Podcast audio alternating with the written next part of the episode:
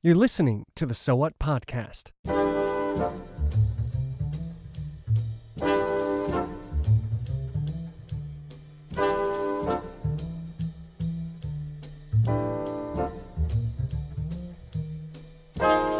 We see, especially in the Old Testament, it says that God is the judge. Well, how can both of those be true? How can God be the shepherd and Him send somebody to be the shepherd? We see the same phenomenon to do with judging in the Old Testament. He says, I will be the judge and I will send somebody to be the judge in this. And so the only way in which that is unified is in Jesus Christ, both God and man.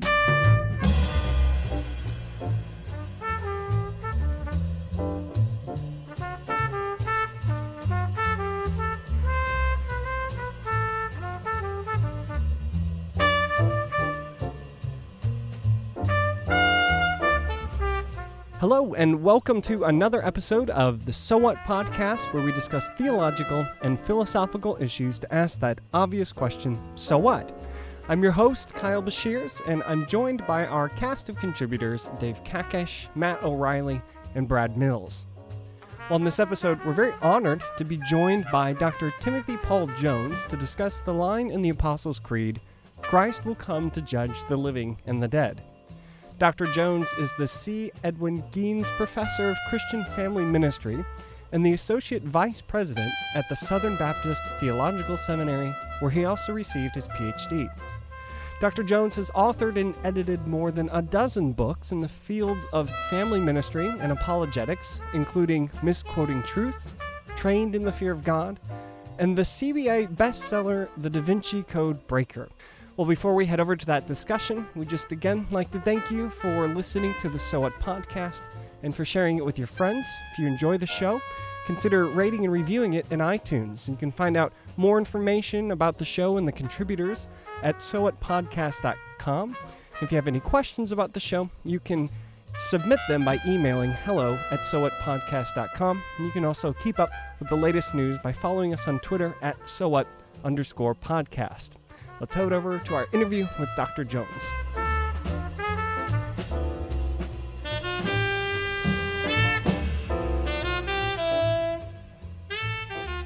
Dr. Jones, thank you very much for being on So What Podcast. All right, it's great to be with you. What we're doing is we're talking about the line in the Apostles' Creed, speaking of the Son, that he will come to judge the living and the dead. And obviously, there are there, there's a theme of end times that he will come. That this is a an event that's going to come in the future and not immediately in in the past, I should say. If I'm not mistaken, you've recently uh, written on that very topic. Yes, I've written a couple of different books on this. One of them is a, a view uh, or a book called uh, Four Four Views of the End Times. That also is a video series that uh, several different churches have used, as well as a book called uh, Rose Guide to End Times Prophecy. And so, written both of those um, just to try to explicate and help Christians understand better on a very in a very understandable way uh, these different issues and not from one particular perspective. Um, I think it's important for Christians to understand a range of perspectives on this particular issue. That sounds good. And and so you you said that the title is the four views. That's it. Is there just four views, or are those sort of the the four main views? These would be the four primary views of the end times. It is interesting, just as a sidelight, that uh, up until sometime in the 1700s, 1800s, Christians only considered there to be two views of the end times. One would be a millenarian view, which would be that there would be a physical return of Jesus to reign for a thousand years on earth, and the other one would be a spiritual millennium view, in which they believed that that was more of a, uh, a description of a spiritual reality of Christ's present reign. Uh, but at this time in church history, there are considered to be four primary views of the way that uh, God will bring about the end of time uh, when at his in his time and in his way. And uh, would you walk us uh, through those four? Sure, be glad to. So let's look first at uh, historical premillennialism. That would be one of the primary views, is historical premillennialism, which in historical premillennialism, let's kind of unpack those different terminologies. Historical is because, as far as we can tell, it was the oldest view in church history. It is the oldest view of ch- in church history. The earliest church fathers who express a particular view of the end times express this particular view, which is that Christians will endure times of tribulation. They will be tested and tried and endure uh, times of tribulation. And then Jesus Christ will return to reign on the earth for a thousand years. And so pre millennial uh, is pre, before, and then millennium refers to a thousand. And so Jesus Christ returns prior to a thousand year reign of Christ upon the earth. So that would be historical premillennialism. We'll look at a couple of others, uh, some of the others that are, are, similar. They have there's some overlap between them, uh, but one of those would be ah millennialism, which is a little bit of a misnomer because ah millennial will be no millennium, which isn't really true. Uh, persons who are ah millennialists don't reject the idea of a, linear, of a millennium, but what they do reject is the idea that it will be a physical reign upon the earth of Jesus himself on the earth reigning. So, from an amillennial perspective, one would say that uh, at the same same time, uh, Christians are enduring tribulation on the earth. They're enduring times of, of persecution and hardship upon the earth, but simultaneously, Jesus Christ is reigning from the heavens. And so this reign is a present thing that is happening right now. And what will happen at the end of time is that that reign that is from the heavens upon the earth right now, the earth will, uh, that Jesus Christ will return uh, in some sense at the end of this millennium. Uh, but although the thousand years is clearly symbolic in this particular view. And so Jesus Christ will return and make all things new. And in some sense, uh, the, the time uh, the time upon the earth, the fallenness of the earth will be overwhelmed, overcome by the glories of the kingdom of Christ, and Jesus Christ will reign uh, forever and ever. And so that's amillennialism. So Jesus Christ returns uh, to earth still in this particular view, but um, there is not a physical reign upon the earth preceding him making all things right and new that happens as a unified event. So then there'd be post post millennialism. Post millennialism is, in general, there's a few different genuses, we might say, of that particular perspective, as there are in several of them. And that would be that the earth, that, that Jesus Christ will reign, not physically upon the earth, but he will reign spiritually upon the earth, and by means of, in its best expression, I think by means of the proclamation of the gospel, the world will be transformed into a glorious and wonderful kingdom place. Uh, it will be transformed into that and so at the end of time, things are, will get better toward the end. And uh, this glorious earth that has been renewed through revival and proclamation of the gospel, Jesus Christ will return to this, to an earth that has been renewed and transformed already by means of the gospel. And the last view that I would mention would be dispensational premillennialism, uh, which dispensational premillennialism is the view that uh, Jesus Christ will premillennial, that he will return prior to a millennium, but it separates two different realities that all of the other views uh, unify as one, and that is the rapture and the return. So the other views kind of see this catching of the church up into the air uh, to be immediately followed by the return of Christ to earth. So the rapture, the catching up of the church, and the return uh, are occurring the, in the same event. Uh, they're occurring uh, concurrent, immediately concurrent with one another. But in dispensational premillennialism, the perspective is that um, that God has two plans one with Israel, uh, the nation of Israel, and one with the church, and uh, that Jesus Christ will take the church out of the world. There will be seven years of persecution, uh, seven years of tribulation, in which God renews his work with Israel. And then at the end of that seven year tribulation, Jesus Christ will return to earth, establish a millennial kingdom, reign a thousand years. Then at the end of that thousand years, make all things right and new. So those are the four basic views historical premillennialism, amillennialism, postmillennialism, and dispensational premillennialism. Say that 10 times fast. or try attempt to anyway. Dr. Jones, thanks. That's very helpful. Um, could you tell us, uh, in a brief form, which of the views you take and, and why? I take historical premillennialism as the view I take. And now here's the point at which I almost hate to admit the reason for that. I can make from Scripture, I believe, an equal case for historical premillennialism and amillennialism. I, if working strictly from Scripture, I would be able to argue either one of those all the way through and make a good case for either one of those. I'll admit to that I feel like I could do that. The reason I choose historical premillennialism is because as I study the early church fathers in the first two to three centuries of Christianity, what I find is that they were his, they were consistently historical premillennialists, and uh, and I and I a, including people like you know Polycarp and people like that who we can trace back through Irenaeus, uh, through trace back through different people all the way back uh, to the Apostle John, according to some sources.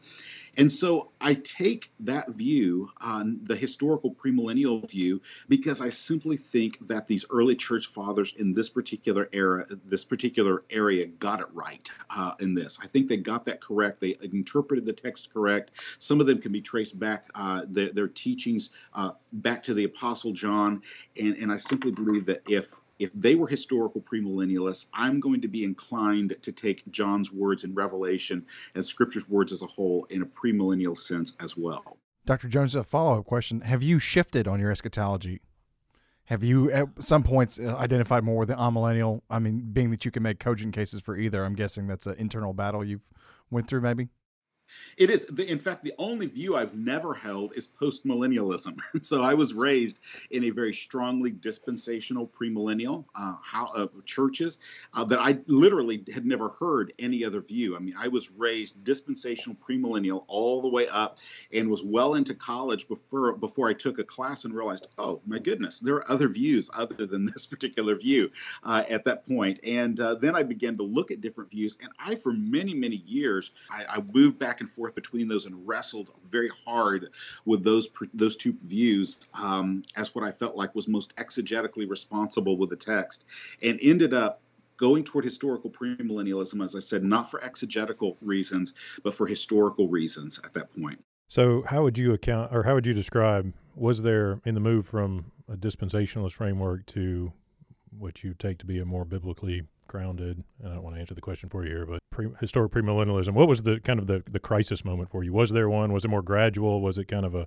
wow, I, I can't hold this view anymore if I want to be serious? For me, yeah, for me, I I took um, so there are a couple of different reasons that I uh, end up moving away from a dispensational premillennial perspective. One of those would be simply it is very, very recent in history. Uh, you really cannot account for it anytime before the 1700s.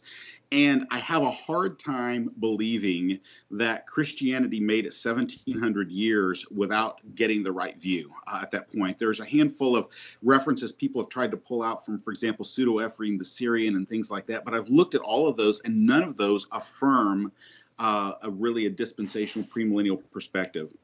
So I have a really, really difficult time at that level. It just, they aren't out there. There's not any references that suggest that anybody held this view prior to the 1700s.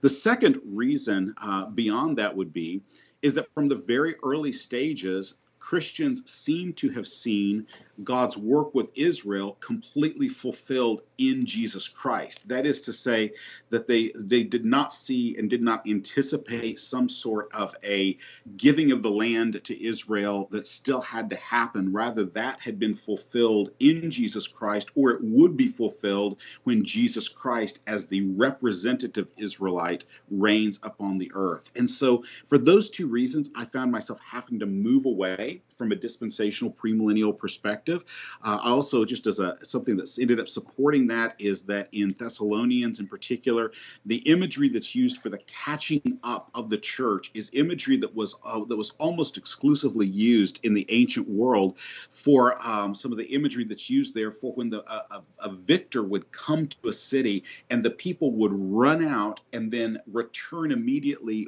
into the city with that victor. And so that terminology that's used there seems to indicate a unity of rapture and return, of coming out and coming back in with a sense of immediacy associated with that. So, for those are the primary reasons I just could not hold that view anymore after I really began to study and research some of these areas, even though I had held it for, for decades by that time. So, follow up on that, since you mentioned the rapture, do you take there to be sort of a literal snatching up and coming right back to earth? In the move from dispensationalism to a more sort of historic premillennialism, it doesn't seem like you really need a literal catching up quite to the extent that you do in, in a more kind of rapture oriented uh, dispensationalism. So, is there, should we even talk about that uh, in non non symbolic sorts of ways, taking account for genre there?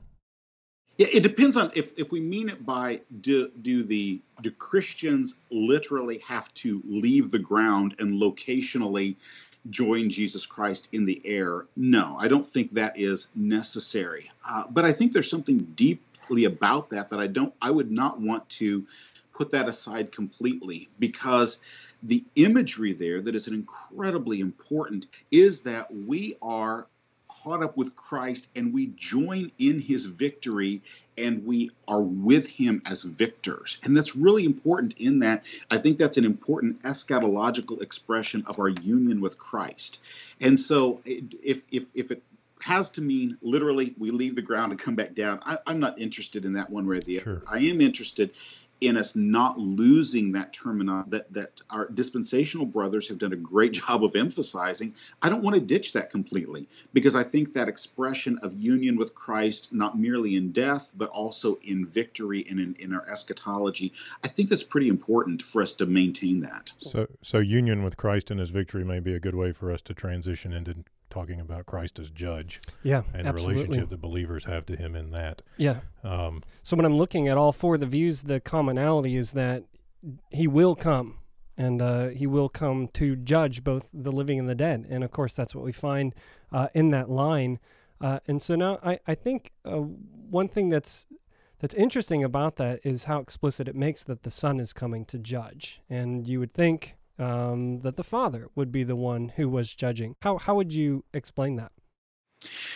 We got to recognize that in in Jewish thinking in the Old Testament and moving into the New Testament, there is this clear expectation that is not something that they developed um, from their own human wisdom, but it is an expectation that is woven throughout every fiber of the Old Testament that God will appoint someone to defeat the powers of darkness and that someone will judge. Uh, that's really important for us to see that. But we also do see, you're correct, we see, especially in the Old Testament, it says that God is the judge.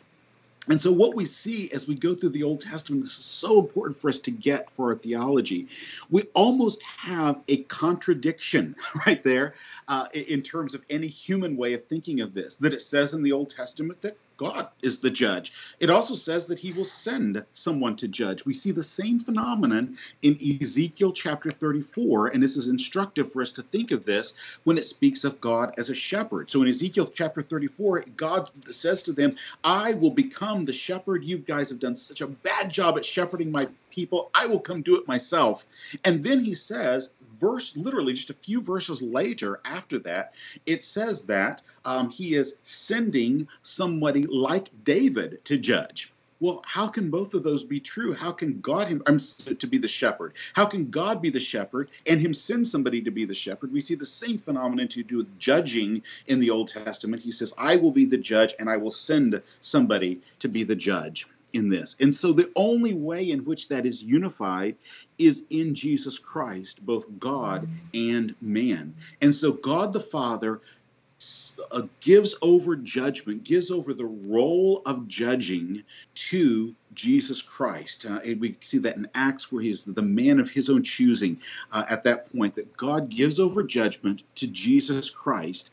And so Jesus becomes the judge, and he is perfectly representing the Father's judgments, but he himself is judging as well. It, it, he himself is the designated judge. And so it's important for us to see that. And then it also comes a strong significance for us at the level of our participation in those judgments um, in, in, the church as well, which it hints at in, in First Corinthians, First and Second Corinthians, uh, where it says that we will judge at that point. So let's think about it in the big picture at this point. This is so important, just such important things that we, in union with Christ, we are said to become that we will participate in God's judgments.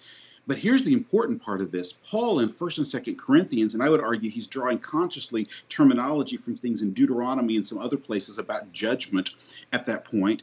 But Paul is letting us know that when we in the church participate in church discipline, rightly done, rightly conceived, rightly practiced, we are experienced we are in some sense proleptically participating in the very judgment of God at the end of time. We are participating and we are staging a small play that points forward to the judgment at the end of time. And, and if we think about it in that way, it clarifies so much in our thinking about all of this if we realize that we're not talking about something petty or little or insignificant. We are talking about that God the Father has given over to Jesus Christ for him to judge the earth, and we will join in that judgment. But not merely will we join in that judgment in the future, but by means of union with Christ, we part proleptically participate in that now uh, when we rightly participate in church discipline. We are involved in a cosmic drama when we engage in the life of the church rightly and well. So, two questions sort of on the two tiers of that comment Jesus as judge and then believers as judges. Um, in Romans 2, you get God will judge, God will judge, God will judge. And then in verse 16, it's uh, Paul says, um, on the day when, according to my gospel, God through Jesus Christ will judge the secret thoughts of all. So, is that a text where you get this sort of? It's not just, um, it's not just God judges on in some texts and Jesus judges in this text over here. Here's actually a passage where those two are sort of woven together syntactically almost, um, where he affirms that God judges, but that judgment, the divine judgment, is expressed through Jesus. What does that say about? I mean, is that a, a good, is that helpful in terms of articulating the development of Trinitarian theology, even? That, uh... I, I, think it is. I think that's a very good example of that. As I said, it's in Acts chapter 10. There's some other places, Acts 10 and Acts 17. We're going to find that not merely in Pauline literature, but also in other places in Scripture. But I think that's another good example of this. God the Father judges. He does so through or by means of Jesus, who is his designated judge, that he the one he has designated. And I, I think a lot of this has to do with we are we are way too individualized in, in the way we think of things. That's just our mm-hmm. culture, mm-hmm. and and we don't understand that that um, that Jesus, that, that, that, that a king, this isn't just about Jesus, this is about any king in the ancient world, um, was considered to be a, a physical representative of the God and the nation both. He, he both of those cohered in him at this point. Um, we also see that in, for example,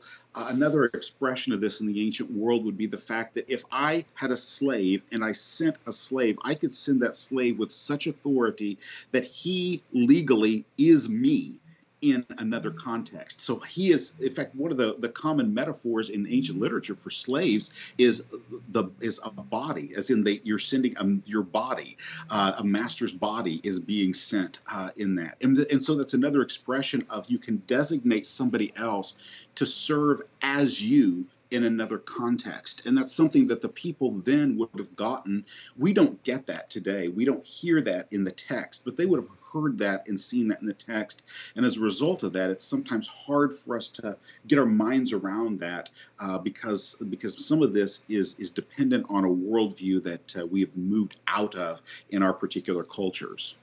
Yeah, uh, contra Bart Ehrman, you know, who argues that Jesus became God, you know, as the New Testament uh, starts to unfold and these Jesus myths start to grow and grow. I mean, we have this claim of Jesus being the eschatological judge, even in the Gospels. I mean, Matthew 7, when Jesus poses this scenario where many will come to him and say, Lord, Lord, didn't we do such and such? And they're pointing to their works. He is the one who declares the sentence, I never knew you. Depart from me, you workers of lawlessness. So in Matthew 7, even in the Gospels, you have Jesus claiming to be the eschatological judge who has a personal relationship to the Father. So my Father, uh, uh you know, as opposed to the standard our Father, the, the Hebraism. And he applies the title uh, that's used 19 times in Septuagint uh, for the Lord God to himself. Many will say, To me, Lord, Lord. And so then you have, uh, so if we're talking about inseparable operations in the final judgment, God the Father judges the world through his Son by the convicting testimony of the Spirit who searches the hearts of all men in Romans 2. Yeah, absolutely. Um, so going back to the questions of uh, believers acting as judges, I can't help but think of uh, um, Revelation three uh, twenty six, I think, where um, Jesus says, "To those who conquer, I will give authority over the nations to rule them with a rod of iron." Is that related to the concept of believers judging that sort of rulership? Um, how do, if if so, to what extent? You know, how do we? Does that help flesh it out a little bit for us?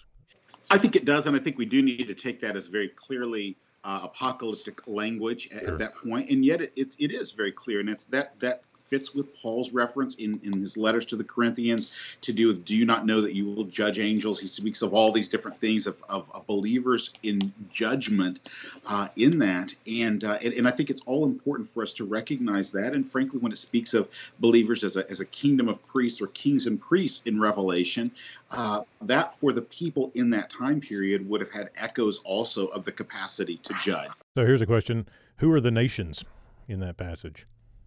In eschatologically, you know, I mean, what? How's that work out? That's going to differ from uh, one person to another. Uh, at that point, I, I, think part of that is, is it seems to be in that context uh, that all those it's it's more an expression of all the powers that are arrayed against the living God, and I, I would sure. put it more in that type of a category of the powers arrayed against the living God that we join in the judgment of all those powers, and remembering that from the Old Testament that the the nations was uh, was the Gentiles was right. those outside outside of the, the fold of Israel. I don't think it's so much speaking of specific people there, but of powers arrayed mm. against the living God and participating in, in the judgment of powers arrayed against the living God. So, to sum up so far, Jesus judges, and somehow we are wrapped into that as well, that believers will also judge. Now, the question we have to ask are believers judged by Jesus? Uh, when you're reading the Gospels and we're talking about how we are no longer under condemnation, it might lead some to say, well, you know, we get to we get to skip jail, collect two hundred dollars, and and move on straight into the promises that we have through Christ. Uh, so, just to to add to that, to set the stage in 2 Corinthians 5:10 you've got we all must stand before the judgment seat of Christ mm-hmm. to receive recompense for the works done in the body. So, That's right. So what what does that, that look like? Yeah, how does that work? Uh, if if believers are judging, are believers judged? And I think we have this is one we have to state first off there are believers that have legitimate differences on this issue that are um, that that, that are that are believers that are are solidly in love with Jesus and know His word. So this is we have so there's some things we need to state that first off, just to state this. I will I will state what I see that in that and how I take that. I think that if we if we look in terms of the the ways that that Paul presents church discipline in, in, in his letters to Corinth in particular, it helps us to have a healthier view of that. Because at no time when Paul is speaking of that does he infer or, or state or even suggest that it's on the basis of our works that we are made right with God. But he also has a very clear sense at the same time that if certain works are practiced, uh, that that that somebody is not a believer in Jesus Christ hmm. and that works have a confirmatory place in that. And so when we think of it in those terms, and, and I, I would not want to separate the the language of judgment for for believers, I would never want to separate it from that that truth of of what is happening um, that Paul describes there, and that's why I, I hinted at earlier the, the, clearly that when we engage in healthy church discipline now, we are per, proleptically participating in God's judgment at the end of time, and so I think those are unified, and not just in a symbolic sense, uh, but in a in a significant sense, uh, in which those those are, are are one is pointing forward to the other. And so what happened there is there a judgment? Of course. It says there's a judgment. Is that judgment at some level involve our works? Yes. Does that mean that we are judged on the basis of our works uh, instead of what Jesus has done? Certainly not. Me genoito, certainly not in any way, shape, or form. Rather, uh, that whatever good works we have done has been because of Jesus Christ working through us and working in us. And those works are confirmatory, are an expression of the grace that God has already given to us, has accomplished in us, with us, for us, through us. And in that, we are judged on, on that, that, that demonstrates that, yes, indeed, God was justified in uh, his verdict upon us, and uh, that, that we, by doing that, we demonstrate uh, what God has done, what God is doing in us in that. Uh, Dr. Jones, I got a question for you. I mean, we're talking about works, and you're kind of um, disseminating. Well, no, you're dismantling the idea of, uh, a judgment, on, you know, on the basis of our works. I guess I, I want to hit the question from a different angle. What about our sin? What about for believers who we've been regenerated, we have the Holy Spirit, and yet there's still this uh, battle with the flesh? And uh, you know, I'm not trying to get into Romans seven, but let's use the popular understanding of Romans seven. The things I want to do, I don't do. The things I hate to do, I find myself doing. So, Stop. yeah, I, I don't, I don't believe that either. I'm Don't just, do it. I'm, I'm using it for example. I mean, believers are still struggling with sin, and we know that Christ has atoned for our sins. But when we go and stand before the Lord, you know, I think a lot of people imagine there's going to be a movie screen of their life where they're going to have to watch every wrong thing they've ever did. With and everyone else gets to watch it too. you know, the, the test was: is this movie appropriate for a youth group? Would you watch it with your parents? You know, and and so Jesus is the parent here, watching the movie of your life with you. So there's a, there's a lot of embarrassment there. Uh, so what what is the role of regret and shame uh, over the things that we've done and said in the flesh eh, for believers? Well, I think we first have to kind of zoom out for a moment and think of, of the big picture of what God is doing and God has done. And that is that when we are united with Christ through faith, when that happens, God enfolds us into Jesus in such a way that God the Father can never see us in any other way except through Jesus. And so we have a foundation of absolute confidence in that and yet at the same time we that gives us the freedom to pursue holiness but we pursue it from the foundation of forgiveness the foundation of redemption the foundation of union with christ. We pursue pursue holiness from that rather than working toward that. And so we think about in terms of of that. Then to go back to the question there uh, about the place of regret, the place of shame, the place of, of all of that, all of those have a healthy place in the life of a Christian. There are things we should be ashamed of, there are things we should regret. But that regret, that shame, what it should do is to drive us not toward trying to claw our way into God's good favor, but to praise God for his good favor in Christ. And because he has already given me his good favor in Christ, I am free now to pursue holiness, to pursue righteousness, and to, if necessary, to make things right that I've done, to uh, to seek to to do that. But once again, we're not trying to make them right for the sake of uh, of, of God's good pleasure. We are trying to make them right because of God's already existing good pleasure toward us. So, are you saying then, by virtue of our union with Christ, when a believer dies and goes before the Lord, they will experience no shame over things that they've done? Will they experience in that moment the consummated, as far as your sin is, you know, uh, as far as the east is from the west, I've separated your sin, I remember your sins no more? Because in the judgment, uh, we are guilty, but Christ's righteousness is covered over us, it's imputed to us. There i would say no shame i don't think that we need to rule out completely that there is no regret that is no sense of oh that that Yeah, in in that I, I don't wouldn't necessarily ru- rule out every sense of regret but i would rule out a sense of, of shame um, And we would rule out condemnation. There's no condemnation for those who are in Christ Jesus. right So what? What does it mean that Christ will come again to judge the living and the dead? While there are many different ways to think about the exact events that will lead to and surround Christ's second coming, one thing that all Christians agree on is that Christ's return will be a future, literal, physical event leading to a final universal judgment. It will be Christ Himself who, having all authority given to Him by the Father, will be our final judge. And the good news is that for those who are found in Christ, while they may feel sorrow and remorse for sins committed, will never hear a guilty verdict to be ushered into God's presence for all eternity. Well, we hope you join us next time where we continue on in our discussion of the Apostles' Creed.